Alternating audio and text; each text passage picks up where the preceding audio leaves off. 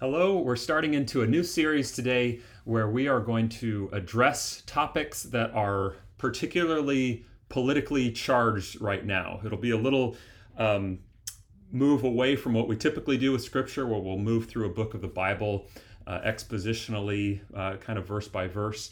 Uh, but some have expressed in our churches that they like to become better informed about what God has to say about some certain issues. Uh, because they're issues that come up and we talk about them and they're in our face. So, um, topics like abortion, uh, immigration, sexuality and gender, the environment. So, we're going to spend just a week or two on each topic.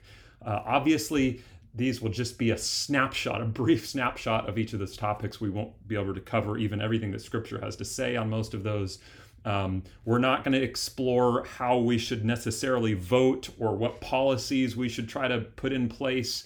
Um, and believe it or not, we have people uh, in our churches, I'd say, who are registered with both of the main political parties, maybe uh, even some others as well. So um, Christians may share the heart of Jesus on a topic, but I just like to say they might have different ways to address that in society. So we're not looking to agree 100% on all the actions that we should take or shouldn't take, um, but just looking into Scripture to say what does Scripture clearly tell us and what does it not. Um, if I'm 100% honest, I get kind of nervous about bringing up some of these topics not that um, I don't think Scripture speaks to them, but there is great potential for division uh, even within our church. And uh, talking about these topics is definitely not something that uh, would be a recommended church growth strategy. In fact, it might kill your church. Um, but I have held on to this, maybe you've heard me say it before, that we as God's family should be able to talk about anything because a defining characteristic of Christians is that we love each other. And a beautiful example of this, I think, is in local church of Los Angeles. Um, in the past few kind of tumultuous political years, this you all have been a congregation with a fair amount of ethnic diversity, um, political party diversity, and through COVID and through um, the continuing kind of race turmoil in our country, uh, this church has really stuck together and sought the Lord together in those things and stayed unified in many ways. And so I'm really thankful for that. And I believe that it can continue to happen in our churches. I pray that we will continue on in that. Um, the format of these coming weeks is going to start as we typically do with just a 20 or 30 minute lecture. Um, in this, we'll look at kind of the primary passages relating to each topic of the week and uh, whoever's teaching that will give some kind of exegesis or teaching on that on those passages what does scripture say explicitly what does it not say and uh, even what does it say implicitly or what kind of general truths or principles can we kind of understand to help us navigate the topic then we'll have as we always do a discussion and um, in that discussion i hope to accomplish a couple of things one that we would kind of summarize if we can what is God's heart on this topic? Um, maybe some of you will bring some other passages uh, to the table that we need to consider. It will be a fair question to ask as we're discussing these things is there a place in scripture that makes you think that whatever you're whatever you're saying? And maybe there's not a place in scripture. It's okay to say you know i just kind of get this general feeling that this is what god wants or this just kind of makes sense to me. That's okay too. Those opinions can go in there as well. But we're going to try to summarize what's god's heart on this issue as best we can in a short amount of time then we are going to look at or discuss hey what are the different sides that even christians take on this topic uh, policy wise what might republicans kind of think? What might Democrats kind of think? Um, and, and, sometimes both are claiming God's heart in the matter. I've seen that before. Um, how can we appreciate what the other side is bringing and not just automatically be against it because it's the other party? Um, are there gray areas in our response? Where is there not gray area? We can't budge. Um, and then what I'm most looking forward to in our discussions is that we talk about our uniquely kingdom actions that we might take? What actions might Christians be led to take that don't necessarily fall into a political party, but maybe rise above what would be expected out of the party system. And then, of course, after that discussion, we'll follow it up with other conversations, Sunday gatherings. We can kind of continue to talk about that. Maybe some of us will need to kind of confess and repent. And uh, after we've learned a little bit more of God's heart on the issue, and to say, hey, I've I, have got a, a, lot of room to grow in this. Um, I need to confess that I've slandered the other side in this. Um, I need to shift my kind of posture in this. Maybe I need to put actions where my mouth likes to talk so freely. And so, um, hold on just a second. I've got Siri talking to me. There we go. Um, the goal for these discussions, and this will just kind of help us set the tone. Our goal isn't only to be able to talk intelligibly about what the Bible has to say about these things, though that is a goal. Um, our goal is not either to land on which government policy is best. Okay, we're going to be tempted to go there, but um, as you all know, many policies have unintended consequences, right? Because we're in this society where it's kind of a web of systems and one thing affects another and you might make one well-intended and good change in this area but then the kind of ripple effect affects something else negatively because everything's so tied together. I think of that with rent control. I experienced that in la some of you have experienced that. It's i think a well-intended policy where they limit the hike that renters can have to pay that the landlords can charge and it's helpful i think to some people in the short run um, it's helpful to those who maybe don't have as much as as they need if their rent goes up. But at the same time, if you talk to I think any economist in the world, uh, they will tell you that ultimately rent control, from what I understand, it, it raises rent because um, less landlords want to get into renting because they can't charge the rent that they need to rent, and because of that, the supply goes down, and so the prices go up. So just an unintended consequence of maybe something that had a good uh, purpose to begin with. I think the same thing with COVID. It's like, man, there's some like good reason to put some public health measures in place, right? It's not a bad idea to try to protect the the public uh, from this health crisis but at the same time, and now we can especially see some of the unintended results, uh, the the mental health breakdown and the depression and anxiety that is just skyrocketed, maybe because of some of the health protective measures that we've taken. So there's so many unintended consequences um, that it's it's hard for us to, and we're not going to try to just land on what's the best policy in this. Another thing is, in all of this, our, the motivation of our heart is so important, right? Like, um, y- you might think that part of our taxes should pay for more food stamps for people because you have a heart of compassion for those people in need and and God is honored in that heart of compassion um, but if you look for tax loopholes when you're filing your personal taxes because you really don't want those um, food stamps to come out of your pocket because you're really not all that compassionate, then God isn't honored with you virtue signaling that you think that we should provide more food stamps. Or the other way around, you might decide, hey, we need to eliminate food stamps. This is just an example. We may, need to eliminate food stamps because it teaches people to uh, not work hard or to be lazy. And I, and I think it's actually hurting people, you might say. Well, I think there might be a heart that, that God is honored in that and your discernment in that if you're genuinely wanting to help people. But if you're refusing to give your brother in need what he asks of you and you're kind of turning your heart against him in, in greed or in Pharisaism, God is not honored in that. So sometimes you can land on kind of a different governmental policy suggestion or solution, and God may or may not be honored based on what your heart is in the matter. So, our goal isn't to land on policies in these conversations. Our goal, okay, here it is, is to be more like Jesus. No surprise there if you've been involved in our churches. We want to be more like Jesus in our thoughts, in our actions, even in our feelings.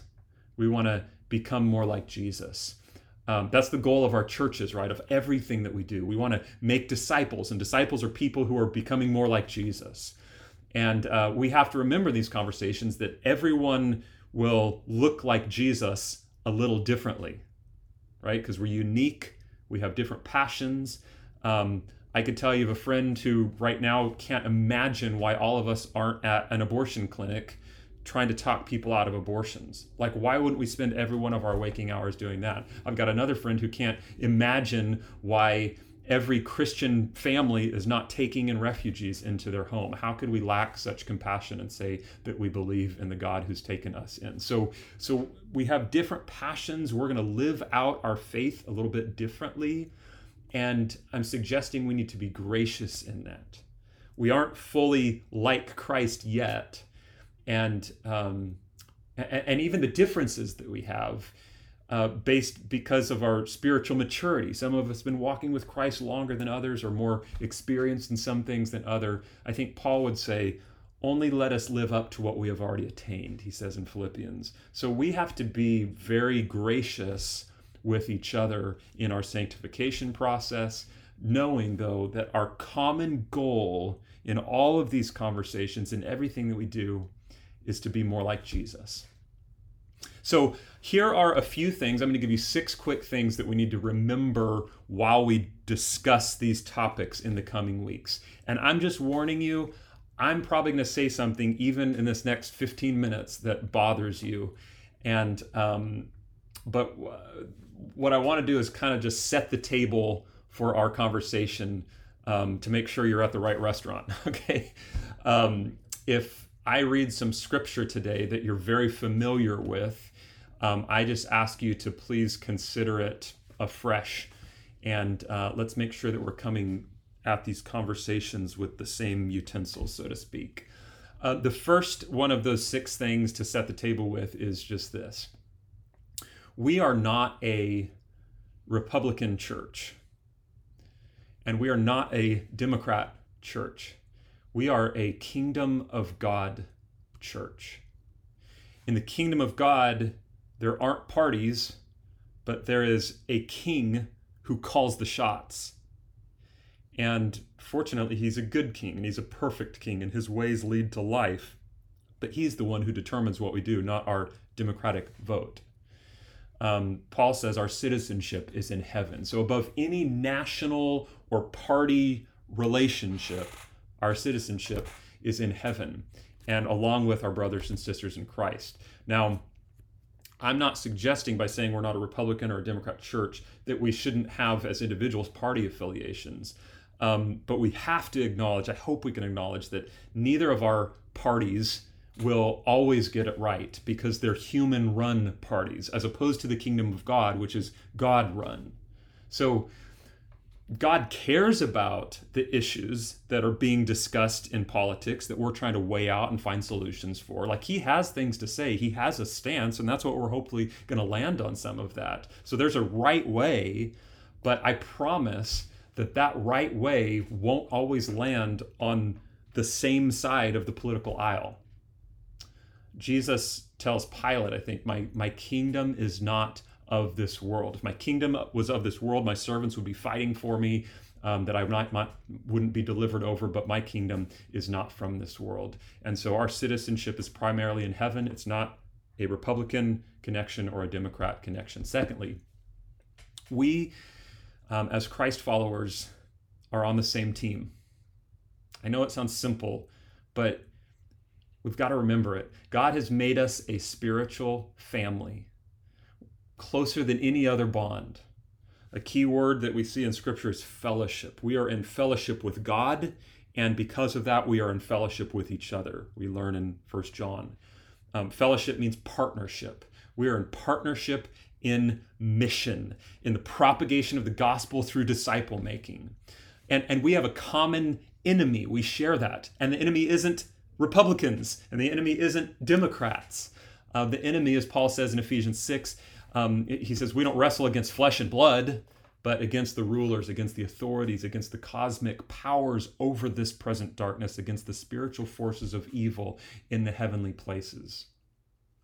Unity together in the church is imperative to our mission. Jesus prayed extensively for the unity of his followers in John chapter 17 so that the world would believe that Jesus was sent from God and that God loves them. Um, you can't read the New Testament, you can't read Paul without being bombarded with pleas and commands to be unified as a church.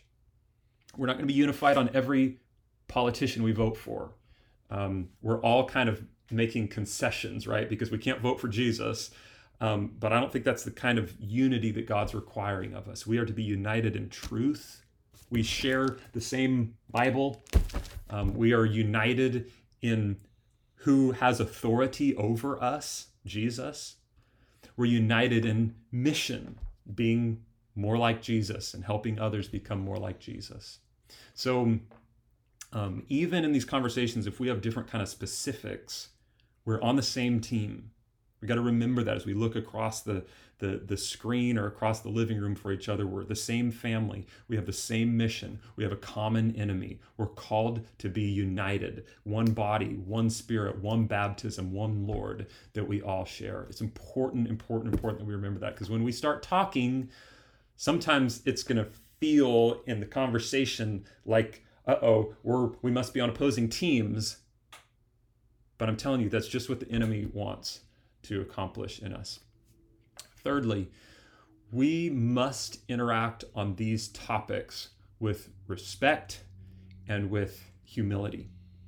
Respect and humility. Respect for people. If you would turn to 1 Peter chapter 2, um, we're going to look at a, a passage quickly here. Um, so when I say we, we have to have respect for people, I'm saying yes, we have to have respect for each other as we talk about these things, but more than that, and as I want to draw out from First Peter, um, we need to have respect for everyone, especially our government officials. Let's go ahead and read First Peter 2, uh, verses 11 through 17. Beloved, I urge you, as sojourners and exiles, that's kind of how we're living right now, to abstain from the passions of the flesh which wage war against your soul. Keep your conduct among the Gentiles honorable, so that when they speak against you as evildoers, they may see your good deeds and glorify God on the day of visitation. And then here it is Be subject for the Lord's sake to every human institution, whether it be to the emperor as supreme or to governors as sent by him to punish those who do evil and praise those who do good. For this is the will of God that by doing good you should put silence put to silence the ignorance of foolish people. And then look at verse 17. Honor everyone. Love the brotherhood, fear God, honor the emperor. Notice it doesn't matter if the emperor has earned your respect. Is he included in the command honor everyone? Yes, and especially he says specifically honor the emperor. The emperor at the time is Emperor Nero, I believe, who's like the worst possible leader you could have, and we're supposed to, or the day, people in Peter's day were supposed to give him honor. So we pay people honor as people who are created in the image of God. Um, we won't look at these verses tonight, but we're to honor the, the institutions and the leaders of those institutions because, for one reason, God has ordained them. So we honor and we respect them. Just one example in my own life that I try to implement to do that is when I'm referring to a, a, current or past president, I try to always put president before their name. President Biden, President Trump, President Obama. It's it it's easy to turn their names into kind of a derogatory thing. Well, Trump or Biden. Um, but if I put president before it, just in my own heart, I know that that makes me to just give respect and honor to this person who God has designated to be in the place that they're in. So this is a tough one, right? I know it's going to be tough as we have conversations that involve politics, um, especially depending on who your person is, if they're in office or not uh, but we need to choose our words very carefully. And then, two, we need to have uh, humility in the knowledge that we have. Turn to James chapter 3. James, one of my favorite books. Um, we need to remember that on a particular issue, we could be wrong, right? Uh, either our understanding of the issue itself or our understanding of a good course of action to take based on the issue. So let's read from uh, James 3, verses 13 to 18. Who is wise and understanding among you? There's a great question for all of the political discussions and, and Facebook feeds and everything else where people are trying to come off as, oh, I've got this figured out. Who is wise and understanding among you? By his good conduct, let him show his works in the meekness of wisdom.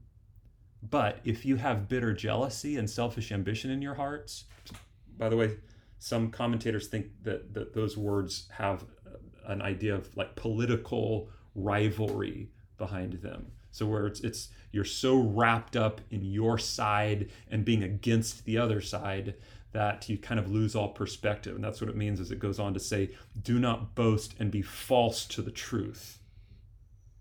In other words, if you feel that bitter party rivalry, then, then you've already lost. You're already foggy headed in it.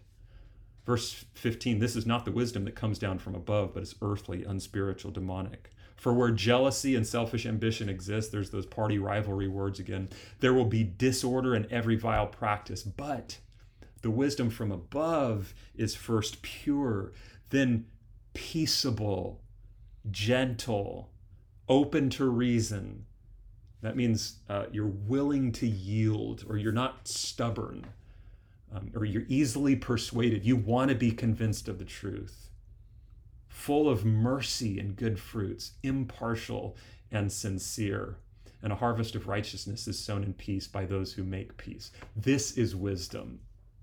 Notice it's less about the informational content and more about the heart posture. Look at that list in verse 17. Pure, this is wisdom, pure, peaceable, gentle, open to reason, full of mercy and good fruits, impartial and sincere. You're not going to get that from CNN. You're not going to get that wisdom from Fox News. I hate to break it to you. Um, but that's wisdom that's from above. So, the opposite of this respect and humility that we need to have in our conversations would be disrespect and, and, and pride, uh, which are both immoral, right? So, let's not prop up our kind of moral, political, stand on our soapboxes with an immoral attitude behind it. Or what are we doing? We've already lost. And I just think, man, if we could just practice those two things, how much would we stand out from the rest of the world? I don't hear anybody around me outside of the body of Christ who is able to talk with respect and humility about political issues and about government officials. Fourthly, we will focus on ourselves. This is kind of what I'm setting the table with. It's really easy to kind of point your finger at the world and say, well, you shouldn't live that way. But our aim isn't to make secular culture act Christian. Um, it's not our responsibility to hold America to Christian values. You can't make unregenerate people care about holiness. 1 Corinthians, Paul says, the natural person does not accept the things of the Spirit of God, for they are folly to him, and he's not able to understand them because they're spiritually discerned. Romans 8 says, For those who live according to the flesh set their minds on the things of the flesh. The mind that is set on the flesh, Paul says, is hostile to God, for it does not submit to God's law. Listen, that mind set on the flesh, Indeed, it cannot submit to God. Those who are in the flesh, Paul says, cannot please God. So I resonate with Jesus' words in Matthew 7 Don't give to the dogs what is holy, and don't throw your pearls before pigs, lest they trample them underfoot and turn and attack you. Y'all, non Christians don't care what the Bible has to say. Non Christians don't care that our founding fathers had some kind of quasi Christian beliefs. Non Christians don't care about God's righteousness. And it's not our responsibility to force them to care. When I read the New Testament, I don't see any commands really to, to fix the country that you live in. You'll find commands to fix yourselves, church. Paul would say, What have I to do with judging outsiders? And in First uh, Thessalonians, he says, um, like, mind your own affairs or something like that. So again, we don't have to like worry about what's going on around us and think to ourselves, oh my gosh, how can we stop this madness? We're going to hell in a handbasket um, because we can't make secular culture act Christian. But here's what we can do, and here's our focus. We, the, the church, can live differently. We do have the Spirit of God. We do know right from wrong. And we are called as the church to stand out as different than secular culture or set apart from culture. You are the light of the world, a city on a hill that can't be hidden. Jesus says, Let your light shine before others so that they'll see your good works and give glory to your Father who's in heaven.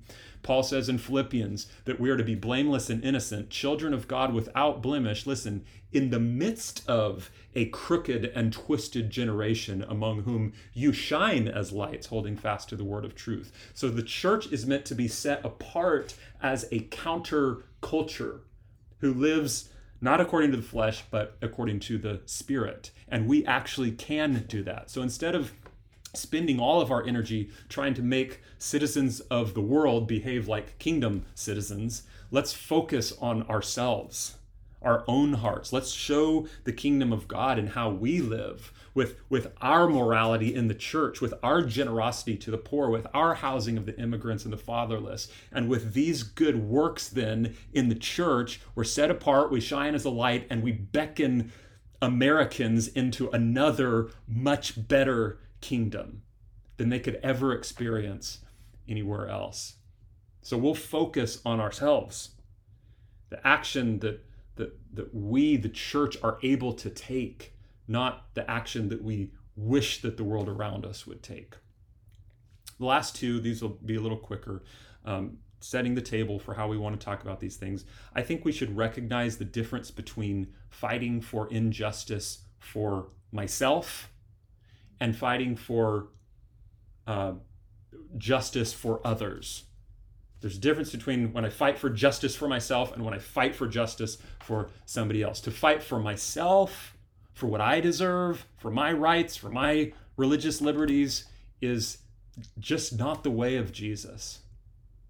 Jesus, who is our model, our example, willingly endured injustice against himself for something greater. That passage that we looked at in 1 Peter 2 goes on to say this is a gracious thing when mindful of God, one endures sorrows while suffering unjustly. That's a gracious thing. For what credit is it if when you sin and you're beaten for it, you endure? But if when you do good and you suffer for it and you endure, or you you suffer unjustly, this is a gracious thing in the sight of God. For to this, listen, for to this you have been called. Because Christ also suffered for you, leaving for you an example so that you might follow in his steps. He committed no sin, neither was deceit found in his mouth. When he was reviled, I mean, the ultimate injustice from man sinful mankind against the son of god. When he was reviled he did not revile in return. When he suffered he did not threaten but continued entrusting himself to him who judges justly. And he's our example. That passage by the way is in the context of submitting yourselves to human institutions and slaves to masters even when submitting to those who are unjust to you. Now the second part of that fighting for justice for others, especially the marginalized, uh, you may have more biblical grounds to be involved with that. Sixth and lastly, um, is just this suggestion. We probably shouldn't talk too loud about those issues that we are unwilling to get our hands dirty with. Jesus, Jesus, he didn't just tell us to care for marginalized people, he helped them himself. He didn't just say, heal the leper, he touched the leper himself. He didn't just stand for truth for anything that he wasn't willing to himself participate in. He didn't just tell us, you need to be servants. He became a servant himself. There's nothing worse than a virtue signaler. I don't want us to be virtue signalers.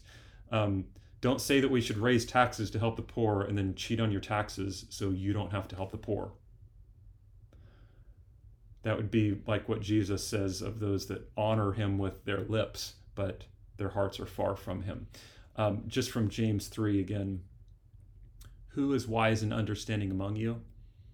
Let them show it. That's the way the NIV says it, or the New Living Translation says, prove it. If you're wise or understanding in these matters, prove it by your good life, by deeds done in the humility that comes from wisdom. My kind of forward paraphrase of the book of James would be stop talking, start doing.